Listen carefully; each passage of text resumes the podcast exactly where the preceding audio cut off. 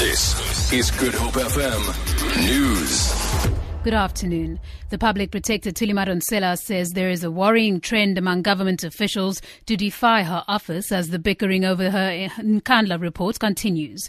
Madonsela was addressing Parliament via a media conference in Pretoria after the ANC rejected calling her to address the ad hoc committee looking into the security upgrades. Criticism against Madonsela escalated after members of Parliament conducted an on-loco inspection at the President's private Nkandla home. Madonsela says the bickering has prevented what she calls a rational conversation for her call to boost resources for her office.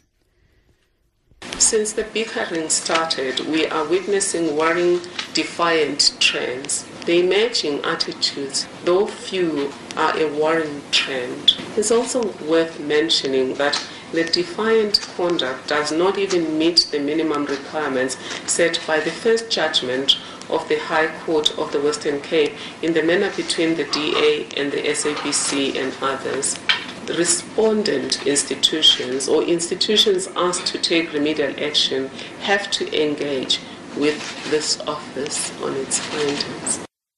Police in the Southern Cape have called on members of the public to assist them with information that could lead to the arrest of the suspects following the death of a 65-year-old British woman in her Knysna home.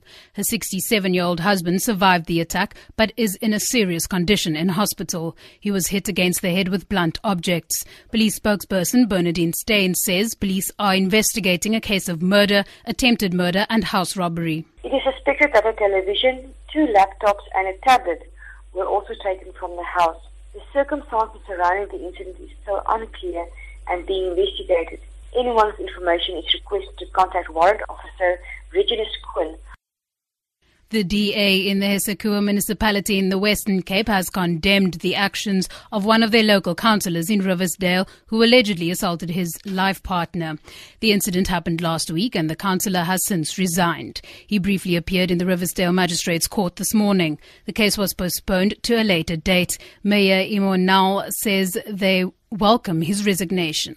The councillor admitted that he assaulted his life partner. He resigned as a councillor with immediate effect. The DA absolutely distances ourselves from such actions whatsoever, and we appreciated his resignation. 17 people have died and dozens others injured after a Syrian government warplane crashed into a market in the northwest town of Aria. A Syrian human rights activist group says the crash occurred amid bombing raids. Aria was one of the last government strongholds in Idlib before rebels captured it in May. It is not clear whether the plane was shot down. And finally, ESCOM has announced stage 2 load shedding from 5 o'clock this afternoon until 10 o'clock this evening.